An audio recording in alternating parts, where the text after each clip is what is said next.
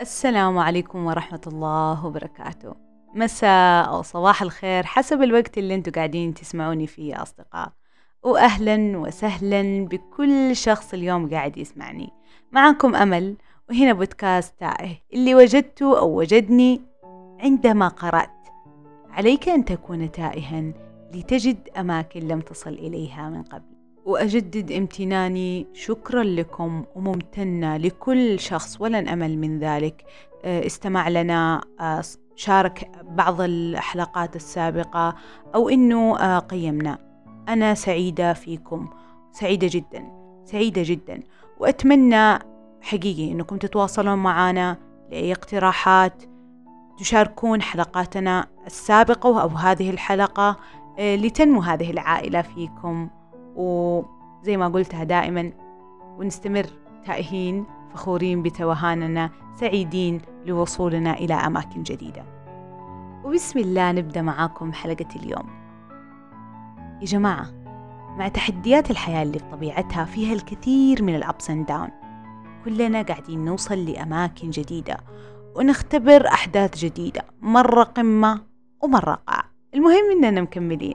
حتى لو وقفنا شوي تعبنا شوي وحبطنا شوي وبكينا شوي. مو مشكلة المهم إننا بعدها قاعدين نشحن نفسنا ونرجع إلى أرض المعركة. وصراحة كلنا نتمنى إنها ما تكون معركة لكن خلينا نقول الحياة فيها الكثير من الكبد والتعب. لذلك وجب علينا أن نتعلم كيف نتكيف معها. وهنا أحب أن أؤكدها بملء فمي رغم أني ما أتوقع أنها المرة الأولى اللي أنا قلتها يا جماعة لا يوجد حياة مثالية؟ لا يوجد يعني أشخاص مثاليين لم يمروا بسوء أبدا؟ آه، لكن يوجد شخص يحيي الحياة في داخله كلما انطفأت وشخص آخر استسلم وخلينا آه، نقول رمى الأسلحة وما عاد وقف. مو بس استسلم وقال يلا يا جماعة زي سقوط حر وبعدها أرجع لا لا لا. آه، استسلم تماما. طيب حلقة اليوم بعنوان فيه أمل. أيوة يا جماعة كلام لكم من نفسي فيه أمل. قسم بالله في أمل. رغم الألم يجب أن نستمر. طبعا هذه الحلقة أوجهها لنفسي وأوجهها لكم. كعادة كل حلقة أنا أتعلم معكم وأحاول أوصل أفكاري اللي أتمنى أن تكون لطيفة أو خلينا نقول تكون صادقة على أقل تقدير. نشعر أحيانا وفي لحظات إن الدنيا أظلمت وإننا خلاص يئسنا تماما وإن الحياة تقريبا صارت ولا شيء وما لها قيمة. وإذا ما وصلنا لمرحلة حسينا إنه يا رب آه، يعني خلاص إحنا جاهزين. نحتاج العدم حتى يعني يكون أحد أبسط طموحاتنا إننا ننام ما نستيقظ حتى نرتاح من كل هذا الألم اللي إحنا قاعدين نشعر فيه. ناهيك إنه أحيانا الإنسان يعني يكون يعيش في هذه المعاناة وحده وما أحد قاعد يتخيل الألم العظيم اللي هو يمر فيه لأنه ظاهر الشخص يكون ما يعبر عن الإحباط اللي هو داخله. يكون شكله والله سعيد مبسوط الحياة مشرق الصباح لكن هو من جوا محطم هو من جوا حاس بألم شديد يعني ظاهره لا يعبر عنه. لكن أحب أقول لكم إنه سينقلب كل شيء. ويأتي وقت وتنقلب فيه الأمور. لحظة اليأس اللي إحنا قاعدين نعيشها ليست الحقيقة كاملة اللي هي جزء من الصورة. يعني في أمل يا جماعة في أمل قريب حواليننا ما شفناه. دائما حطوا ببالكم لما نشعر أنه أصابتنا الضغوط سواء في العمل في الحياة الاجتماعية في العلاقات في الدراسة في التحديات في المطالب وات ايفر وحسينا بالاختناق. احذروا ثم أحذروا من إنكم توصلوا لمرحلة الانسحاب. وتظنون حل. نعم هو حل مؤقت قد يشعرك بال, بال... خلينا نقول إنه أنت راح ترتاح لكن ترى هتحس بالأسى على نفسك. راح ينكسر خاطرك على نفسك لأنك هتحس إنك هربت. تريث. قدم ما لديك. مو شرط إنه أنت تكون بنفس مستواك اللي دائما خلينا نقول أنت الحين في الجامعة وحسيت هذا الترم مع الضغوطات اللي حوالينك أنت ما أنت قادر توصل لمرحلة تأدي أفضل أداء. انتبه توقف ترم ولا انتبه آه خلينا نقول تنسحب. لا لا مو شرط إنك أنت تأدي بالقمة. حاول قد ما تقدر إنك تجتهد ولكن لو أعطيت بنسبة 60 أو 70% تذكر أن وضعك الحالي ما يسمح لك بأكثر.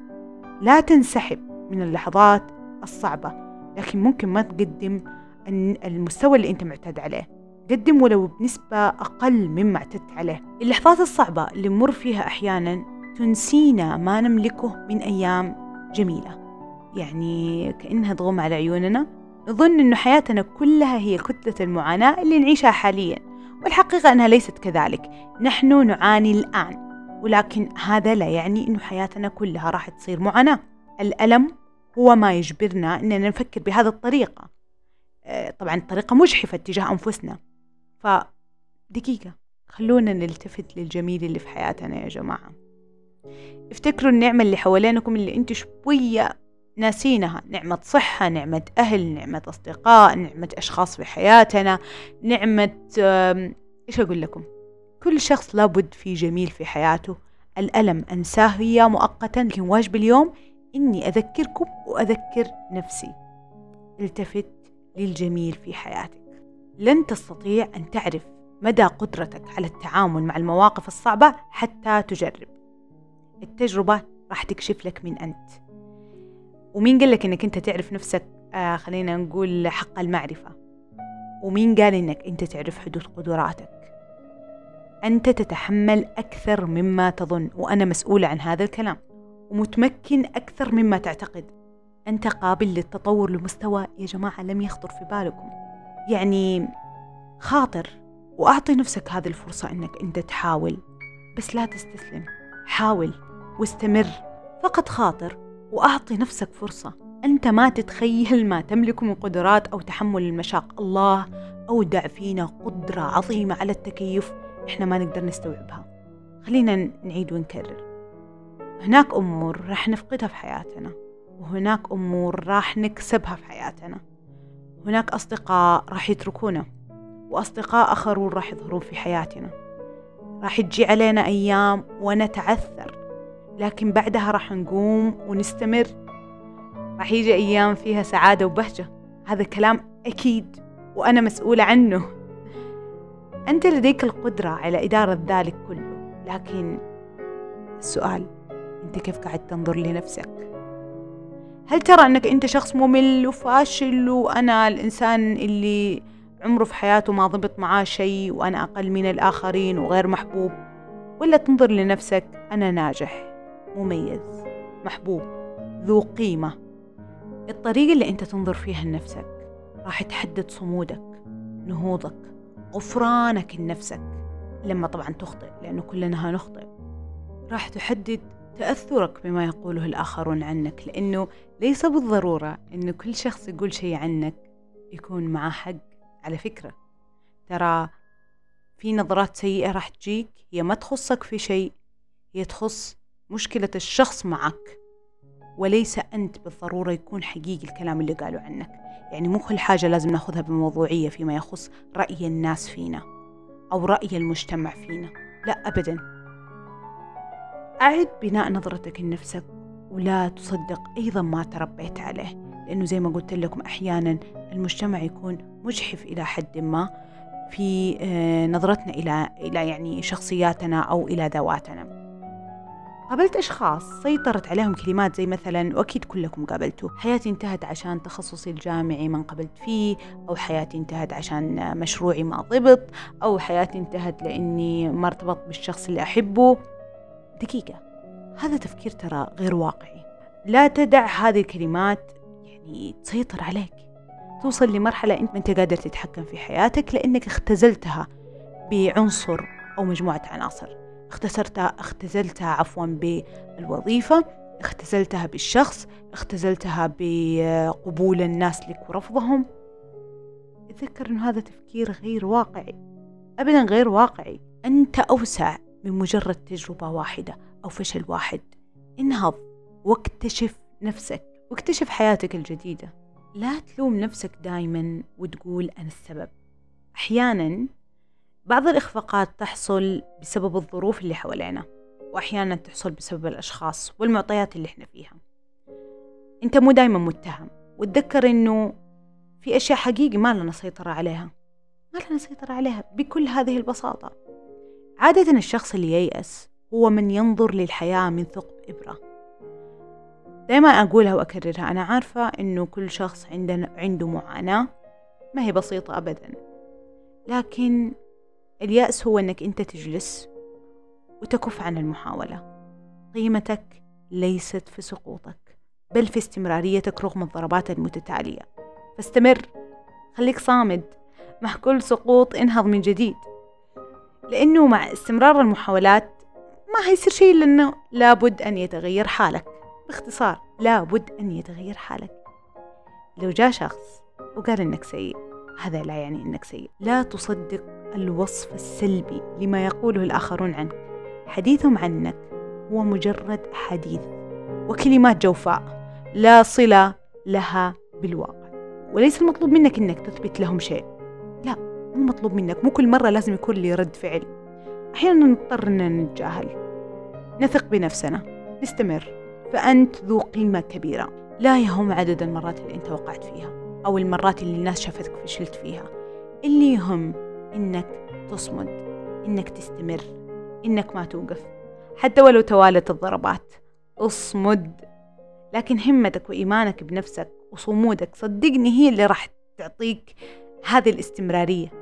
اللي هتنقذك من كل هذا الألم اللي أنت قاعد تحس فيه.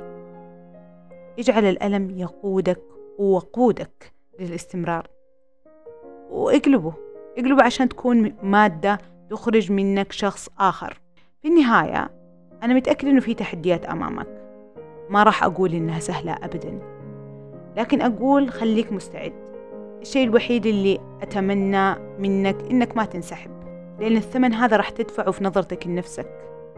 صدقني إنه يعني الثمن اللي راح تدفعه إذا انسحبت وما استمريت الألم النفسي والتعب اللي راح تحس فيه أسوأ بكثير من استمراريتك حتى لو كنت مو بكل طاقتك.